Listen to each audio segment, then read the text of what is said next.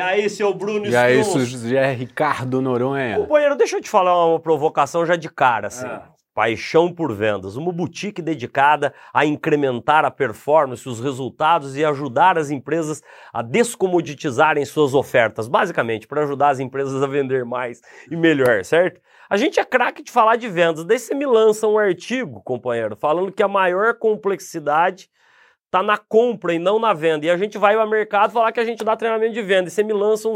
um... É isso mesmo, cara? É compra, isso, palhaçadas à parte. A complexidade maior, Bruno, está na compra e não na venda. Elabora um pouco mais, cara, que o essa tema é sensacional. Essa é a nossa tese, né, Zé? Aliás, esse artigo, para quem quiser, está no nosso LinkedIn, né? Para quem não nos segue por lá, a gente dá paixão por vendas no LinkedIn. A gente, enfim, publica muito artigo por lá, vale a pena acompanhar. E é uma das nossas grandes teses. Por quê? Se você pega a evolução, e a gente é um estudioso do tema venda consultiva, né, cara? Se você vai pegando a linha do tempo, né, da evolução das vendas consultivas, você vê que, assim, na nossa visão, e eu, eu tô aqui falando nossa porque eu sei que você concorda com isso, o último grande breakthrough, né, foi mais ou menos em dois mil e onze, porque você teve o Challenger lá na época, né, a venda desafiadora lá em dois mil e oito, dois mil e nove, aí você tem o Challenger Customer ali em dois mil e onze, que traz elementos de compra, mas também traz provocações sobre a venda, e você não teve muito mais coisa.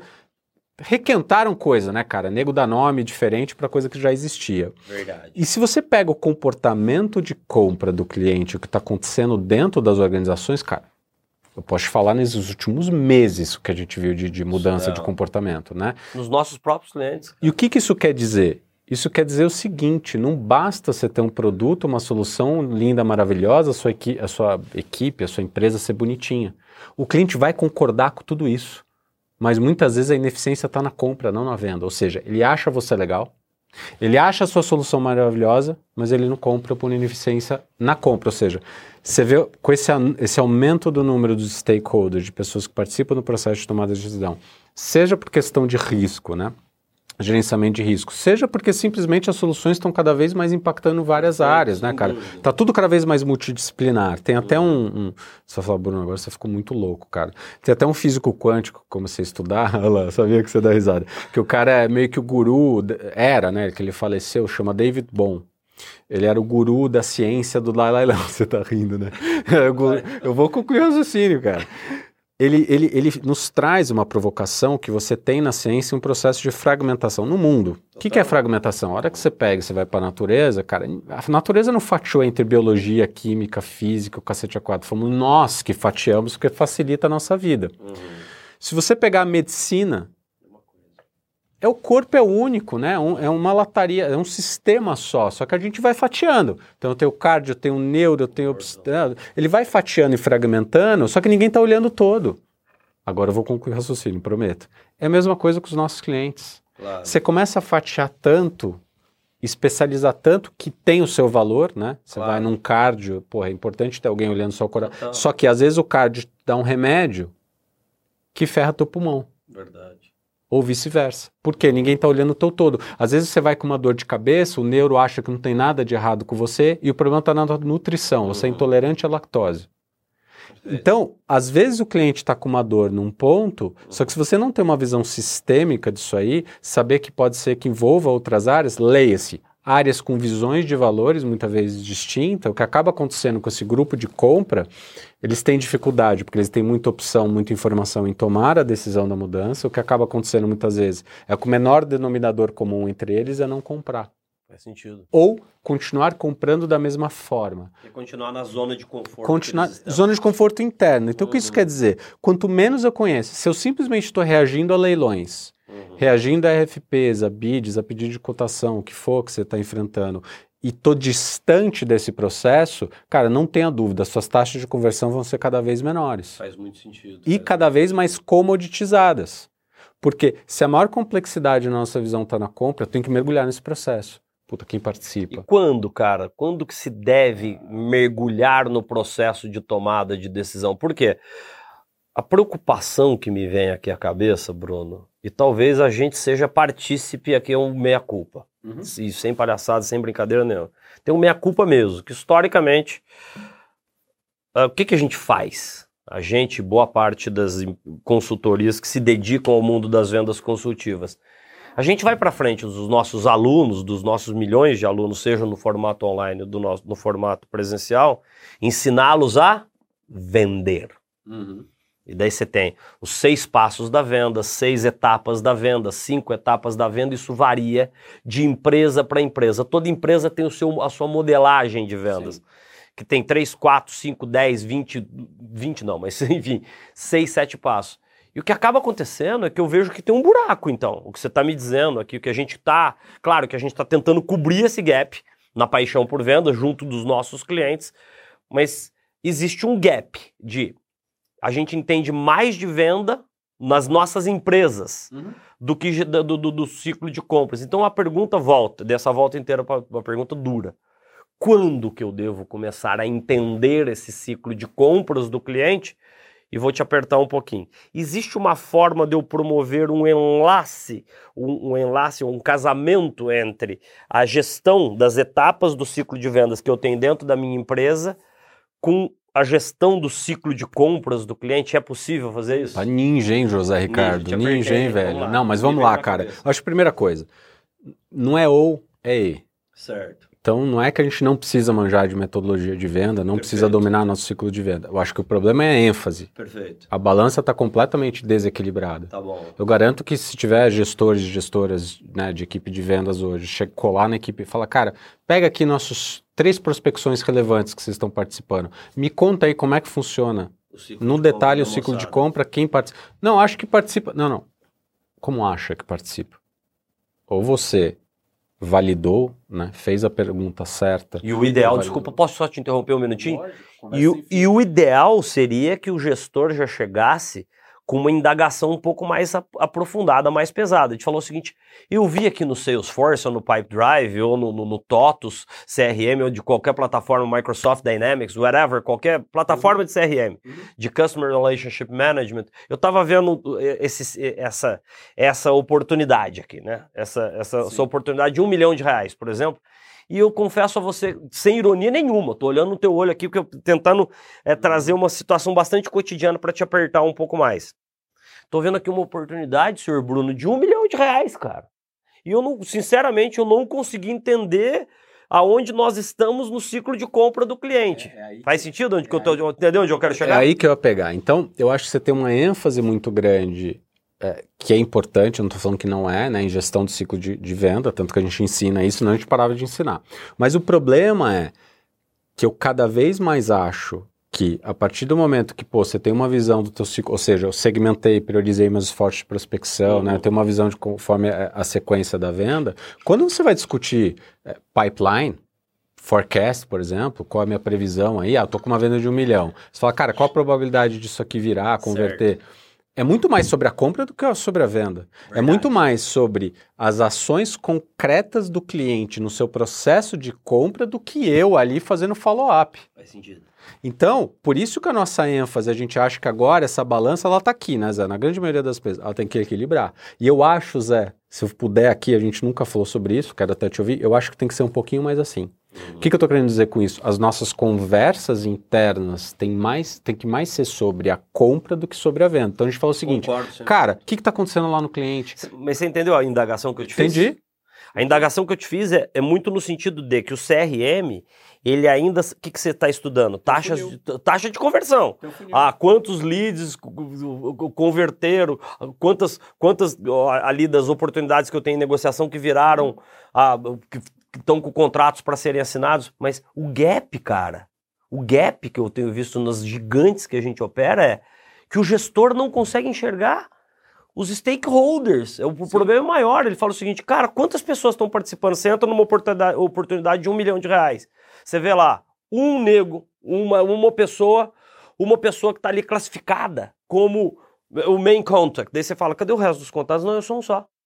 É uma pessoa, um neguinho, uma neguinha que, por causa que você fala, reais, né? Ca- isso, cara, isso, né? Certo? Não é, cara. E, e aí os dados ficam ruins, porque não que não tenha que medir esses K P Is, pelo amor de Deus, né, cara? Taxa uhum. de conversão lá. Mas o problema é que, por que, que o dado fica ruim? Porque muitas vezes você fala o seguinte, ah, eu tô convertendo tanto, por que, que eu não tô convertendo algumas? Uhum. Aí você vai numa, ah, não, é preço. Ah, é momento. E, cara, a hora que você vai ver debaixo do tapete, na verdade, foi uma dinâmica interna do processo de compra. Você está esbarrando num stakeholder que você não mapeou. Verdade. Ou, por não mapear aquele stakeholder, você foi encontrar ele lá na frente. Acontece direto em serviços profissionais. O cara não faz a pergunta, começa a negociar com a área contratante, a área de negócio. Chegou, chegou no ponto que eu queria. Aí, cara, chega lá na frente...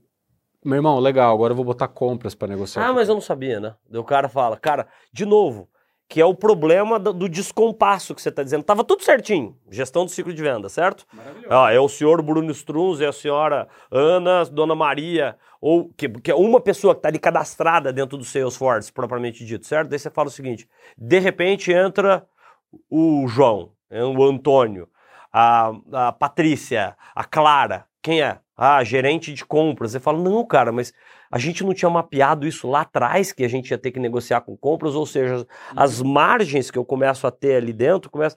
Claro, é um dos temas mais complexos que a gente já trouxe. Eu adorei o artigo que você escreveu, adorei, e é pra mim, cara, assim, sabe? Sabe quando você começa a mexer, assim, na tua cabeça? A última vez que eu tive, Bruno, tô tentando lembrar, você ia estar esse ano lá, eu também. Íamos, cara. É. Íamos a, é... agora. Agora? Não, já, foi, já teríamos ido. Não, já teríamos ido. Já teríamos, já teríamos ido. ido. Você conseguiu receber teu dinheiro? Consegui. Ótimo, excelente. Foi em ponto. Foi em ponto. Você conseguiu negociar? Consegui. Excelente. A gente taria, estaríamos ah. no evento do Gartner. E desde o ano passado, em Vegas, eles já abordavam, nos, do, desculpa, desde dois mil e dezoito eles já abordavam. Há, uma, há um descompasso entre entendimento da gestão do ciclo de vendas e gestão do, do ciclo de compras. Só que é um negócio ninja demais. É a hora que você leva isso para muitos gestores e você leva para a turma do campo. Você já percebeu que tem gente que assusta? Que o cara, todo mundo fala assim, o que, que esses caras estão falando? Que nível de complexidade que é essa? Aqui não é assim, meu.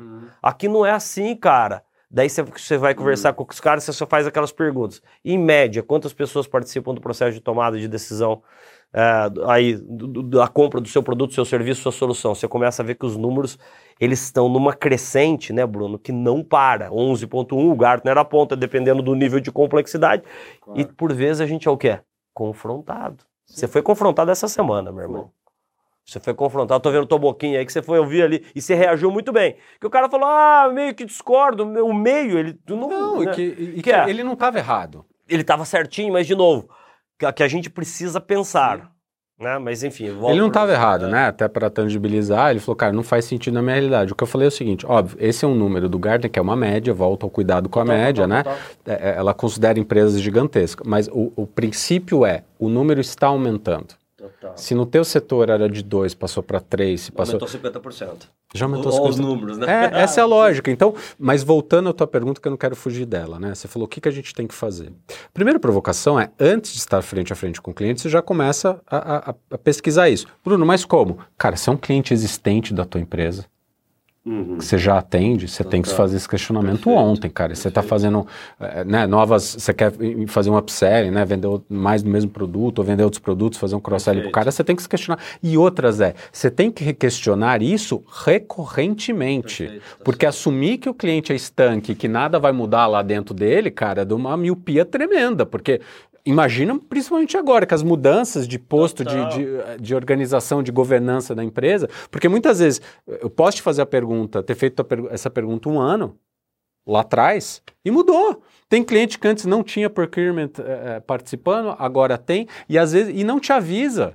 Ele não vai pegar necessariamente a cara, bandeirinha dele, vai levantar... Interrupção, desculpa, não, cara, vai tá por tudo. Vindo, ó, você viu que eu até construí a cabeça aqui. É. Isso é sinal de desconforto, cara... Empresas de médio e grande porte que não tinham estruturas estabelecidas de compras, uhum. que agora do nada, que no, lógico não é do nada, por uma decisão pra de... Para quem não tá vendo, né? Para quem não tá vendo, que ele tá olhando e falou, cara, a gente, precisa, a gente precisa ter uma melhor capacidade de negociação ali, para melhorar as nossas margens, para entregar um melhor P and L, para entregar uma margem azul ali na última linha. De novo, mas concordo muito, mil por cento. Então você tem essa provocação de, cara, você já deveria saber isso para os clientes que estão dentro de casa. Uhum. A hora que você vai participar de uma primeira interação com um prospect, por exemplo, você tem que ver quem está participando da reunião. Entrar é, no LinkedIn das pessoas, tá investigar, LinkedIn, Facebook, cara, Google. Puta, olha, tem uma pessoa do lugar, da, da, do, do, do, da setor tal, você já começa a mapear Ótimo. Esse negócio. Tem uma discussão também em relação ao próprio ciclo de compra, ou seja, em que momento que a gente entra. Uhum. Porque quanto mais tarde eu entrar no ciclo de compra, mais difícil vai ser eu me descomoditizar. Porque o cara já fez toda a lição de casa dele sozinho. Perfeito. Que aí, cara, vê isso agora. Olha, eu adoro essas conversas.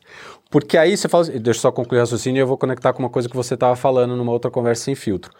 Porque ele fez toda a lição de casa dele sozinho, ele empacotou a demanda e ele fala, fornecedores, vejam essa demanda, eu estou cotando aqui, aqui né, vocês, cara? E vocês, by the way, eu estou comprando caneta Bic. É tudo a mesma coisa, entre vocês eu vou escolher o mais barato. Então, óbvio que eu estou simplificando aqui. É assim. Mas o ponto... Não, ele tenta parecer que é assim. Não, às vezes, às é vezes assim. Ele pode até ter aquilo que a gente chama do vendor of choice, né? Ele pode ter um fornecedor que ele já... De preferência. De preferência mas, mas não vou entrar nesse detalhe. Mas o fato é que quando você começa a pensar, você fala o seguinte, pô, um jeito de eu me, de me diferenciar é que o ciclo de compra se inicia com uma provocação nossa. Que aí volta o challenge, volta o desafiar, trouxe insight, trouxe uma provocação, os caras, porra, faz sentido, vamos comprar esse negócio. Quer dizer que não vai ter bid? Não, mas você já começa Perfeito. A largar na frente, porque Legal. Você que trouxe a ideia. Óbvio que tem a armadilha do free consulta, né, na consultoria de graça, mas não vou entrar aqui. Mas eu queria entrar num ponto que conecta o que você estava falando no outro negócio, que é, que lição de casa que ele está fazendo quando eu não estou presente? Pensa no omnichannel. Onde que ele está entrando? Porque... Gartner, de novo, Future of Sales, o último report deles. Eles preveem, previsão, previsão tudo. É que os caras têm muito dado, a gente gosta muito deles, né? B dois B é difícil ter dado bom, né? Tem poucas, são, é, são muito, muito, muito violentos. Reliable, né? É, muito confiáveis. oitenta por cento dos clientes até dois mil e vinte e cinco, a expectativa deles, os compradores no B dois B, é que a jornada deles tem, esteja um heavy no digital. Claro. Em algum momento da jornada de compra uhum. deles.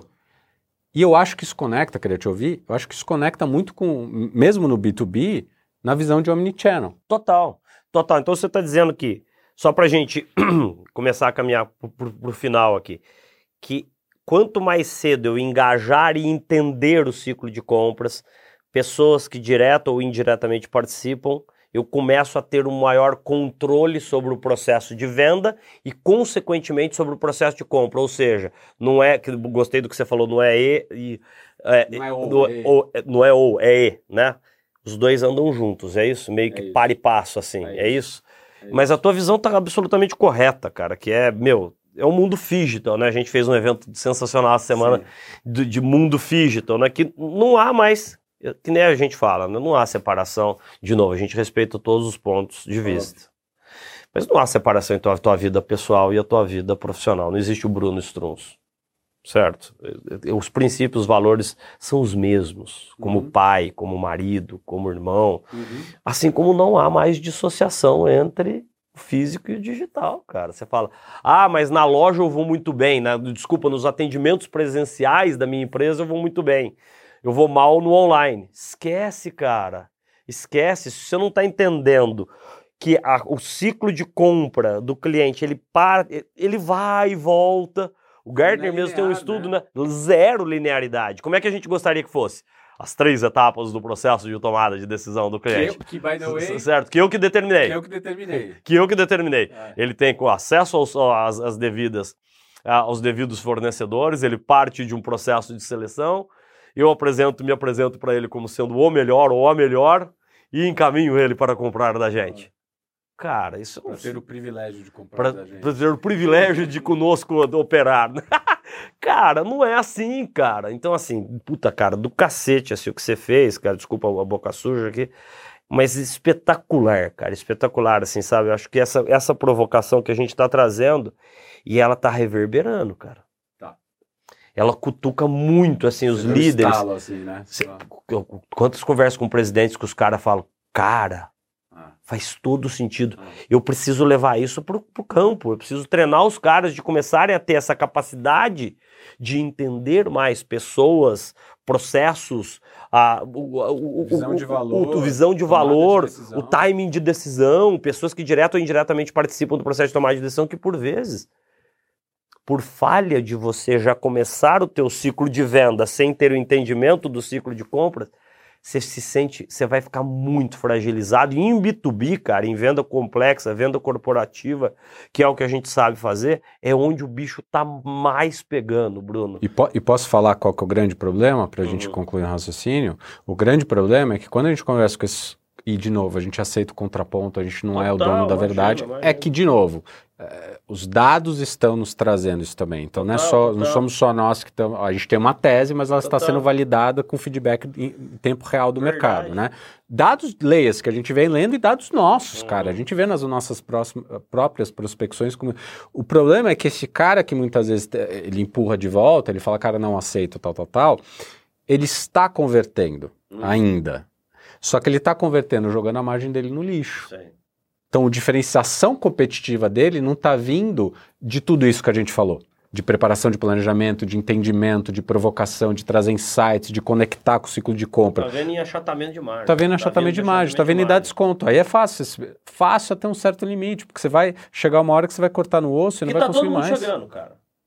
É, são raras as empresas que você conversa, à exceção daquelas que foram direta, diretamente impactadas pelo pacote de estímulos do governo, varejo é muito forte, eu fui para São João esse fim de semana, tem nada a ver no primeiro momento, mas você vai ver que tem tudo a ver, abriu um grande atacadista lá em São João, sabe, numa área que fazia muito tempo que eu não ia para São João, a última vez que eu tinha não tinha nada, não tinha nem a, a, feita a terraplanagem, e daí tinha uma, uma, uma faixa desse, gigante, assim, que você via da estrada, né, a estrada daqui lá é sensacional, é faixa dupla daqui lá, e daí você, você via assim, aqui é...